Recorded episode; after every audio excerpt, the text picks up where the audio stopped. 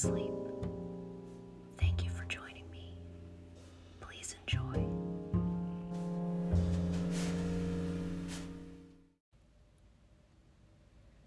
Tonight, I've decided to read some select poems by Edgar Allan Poe, one of my very favorite authors.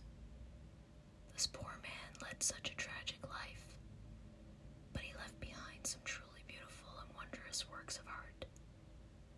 The first poem is a personal favorite of mine. It's a short and simple poem, entitled Two.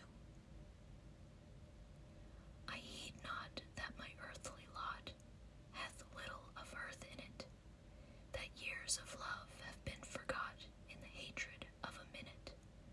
I mourn not that the desolate are happier sweet than I, but that you sorrow for my fate who am a passer-by. Second poem, I would like to read Alone, another favorite of Edgar Allan Poe's. From childhood's hour I have not been as others were, I have not seen as others saw, I could not bring my passions from a common spring. From the same source I have not taken my sorrow, I could not awaken my heart to joy at the same tone, and all I loved, I loved alone. Childhood, in the dawn of a most stormy life, was drawn from every depth of good and ill, the mystery which binds me still, from the torrent or the fountain, from the red cliff of the mountain, from the sun that round me rolled in its autumn tint of gold, from the lightning in the sky as it passed me flying by, from the thunder and the storm, and the cloud that took form, when the rest of heaven was blue.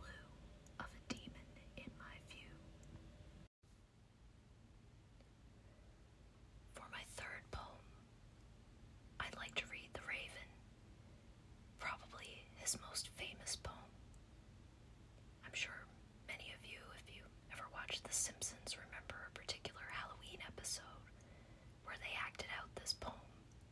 It was quite humorous, but the tone of the actual poem is very dark and kind of sinister. But let's get going. The Raven.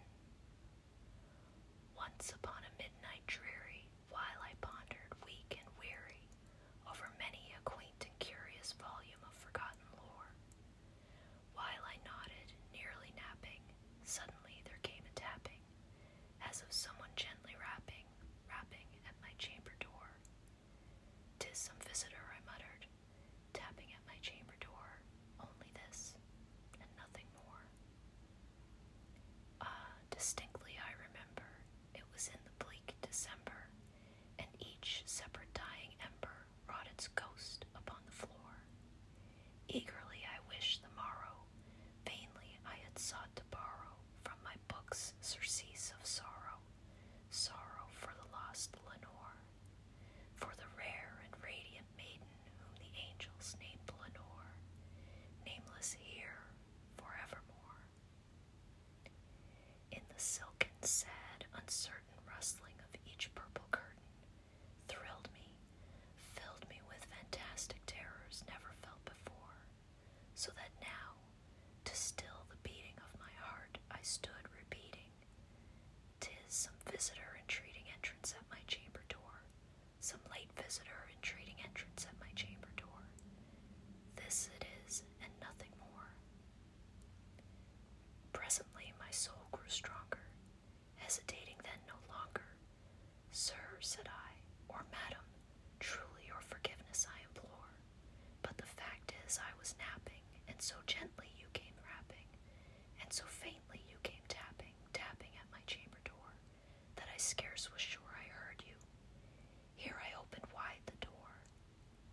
Darkness there, and nothing more."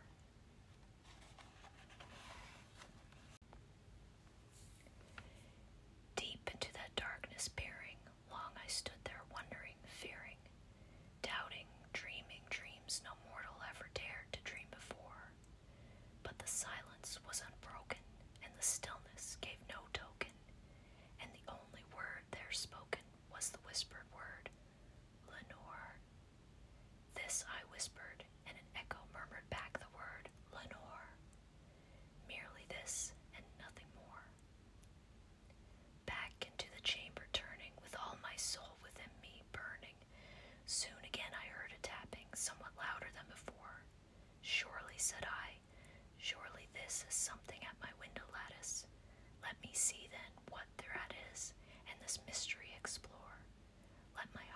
still a moment and this mystery explore. 'Tis the wind and nothing more. Open here I flung the shutter, when with many a flirt and flutter, in there stepped a stately raven of the saintly days of yore.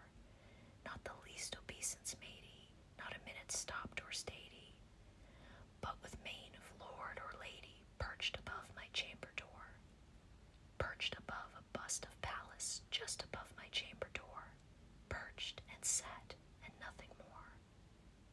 Then this ebony bird beguiling my sad fancy into smiling, by the grave and stern decorum of the countenance it wore. Though thy crest be shorn and shaven thou, I said, art sure no craven, ghastly grim and ancient raven, wandering from the nightly shore. Tell me what thy lordly name is on the night's Plutonian shore. Quoth the raven, nevermore. Much I marveled at this ungainly fowl to hear discourse so plainly, though its answer little meaning, little relevance bore, for we cannot help agreeing that no living human being ever yet was blessed with seeing bird above his chamber door, bird or beast upon the sculpted bust above his chamber door, with such a name as nevermore. But the raven, sitting lonely on the placid bust, spoke only that one word, as if his soul into that one word he did outpour. Nothing further than he uttered, not a feather than he fluttered, till I scarcely more than muttered, other friends have flown before, on the morrow he will leave me, as my hopes have flown before. Then the bird said, nevermore.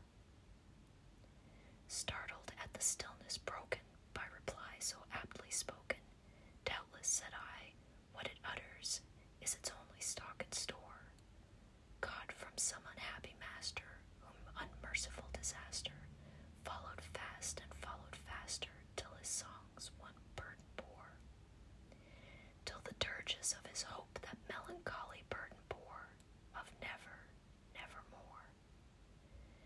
But the raven, still beguiling my sad fancy into smiling, straight I wheeled a cushioned seat in front of bird and bust and door. Then, upon the velvet sinking, I betook myself to linking, fancy unto fancy, thinking what this ominous bird of yore, what this grim, ungainly, ghastly, gaunt, and ominous bird of yore meant in croaking, nevermore. This I sat engaged in guessing, but no syllable expressing, to the fowl whose fiery eyes now burned into my bosom's core.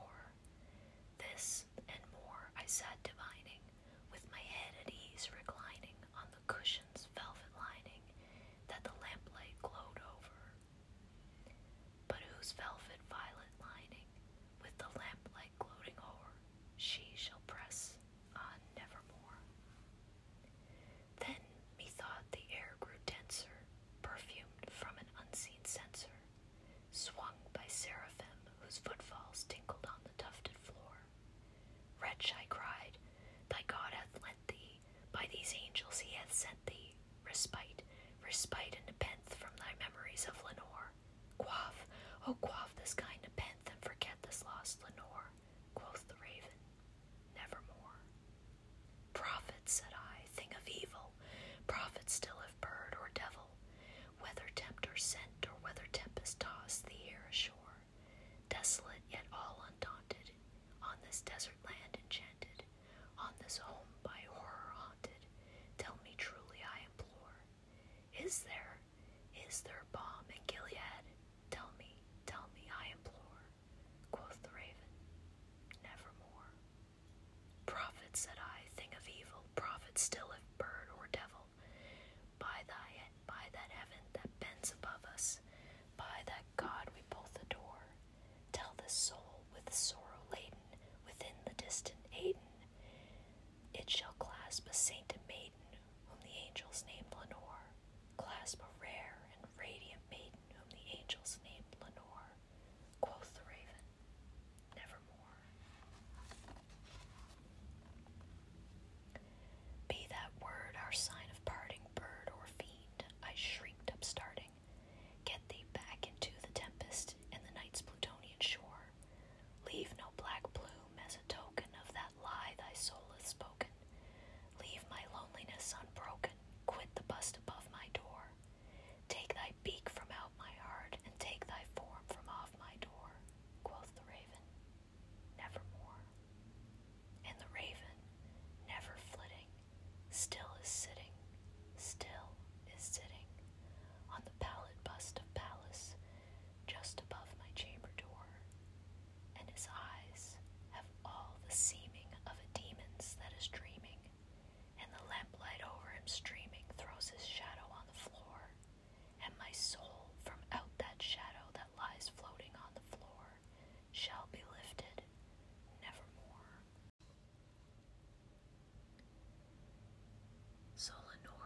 a starring role in The Raven,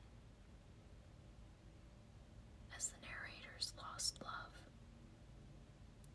So I think it's only fair that we also read Lenore, a separate poem by Edgar Allan Poe. Ah, broken is the golden bowl, the spirit flown forever. Let the bell toll, a saintly soul floats on the Stygian river. And gate of air, hast thou no tear, weep now or nevermore.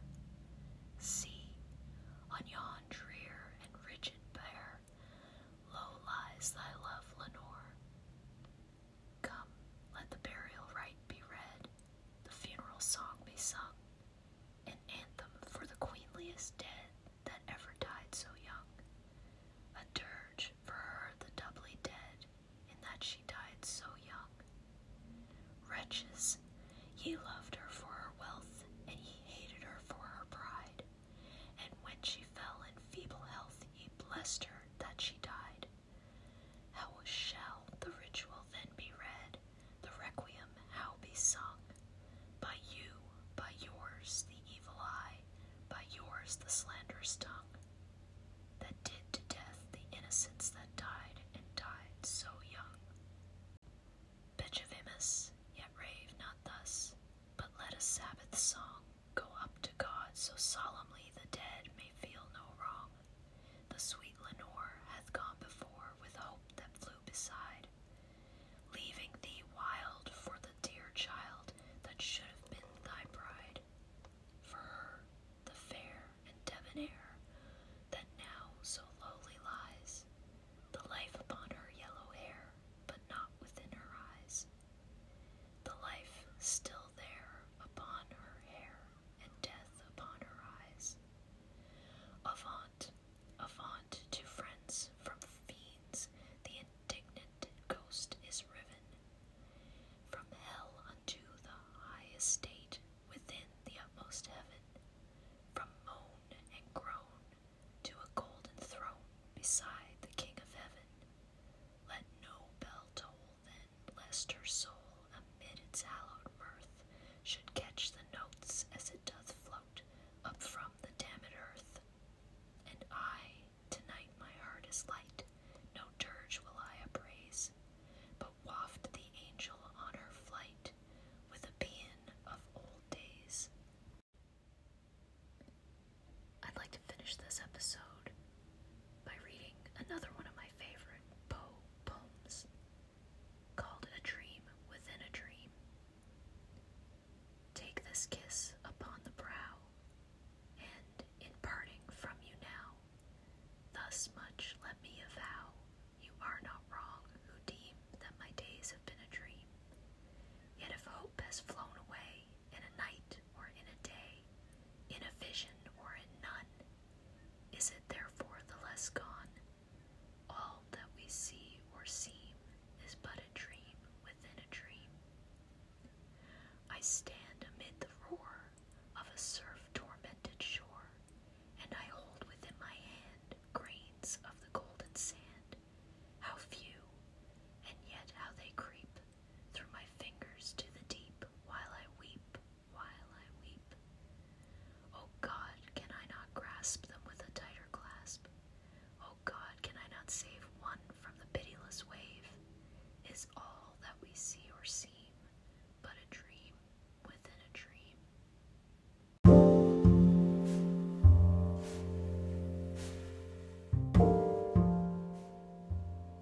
Thank you for being with me during this episode. I look forward to being with you again, to hopefully help you relax, unwind, and perhaps drift off to sleep.